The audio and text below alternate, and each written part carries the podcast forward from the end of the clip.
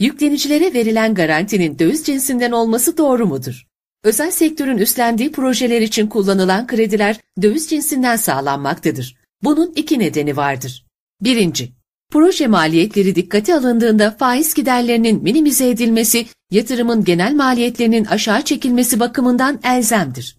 Ek olarak bu montanda yatırımların tamamının finansmanını sadece Türkiye'deki bankalardan sağlamayı hedeflemek, bankaların fonlama kapasitesi ve bilanço yükümlülükleri dikkate alındığında uzun vadede sürdürülebilir olmamaktadır. Bu iki nedenden dolayı ağırlıklı olarak yurt dışı kaynaklı finansman sağlanması zorunluluğu doğmaktadır.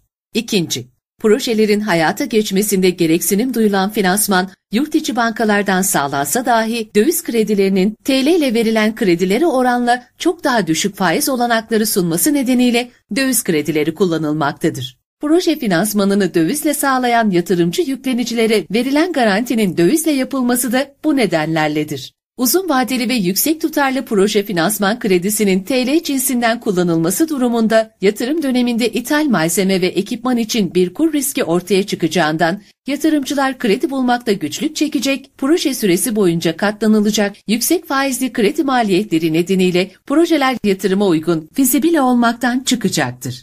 Ayrıca kredilerin döviz cinsinden sağlanması ve dolayısıyla kredi borç giderlerinin ana para artı faiz artı finansal giderler döviz cinsinden olduğunda garantilerin T L cinsinden verilmesi büyük bir kur uyuşmazlığına neden olacak ve projeyi hem yatırım hem de finanse edebilirlik bakımından uygun olmaktan çıkaracaktır.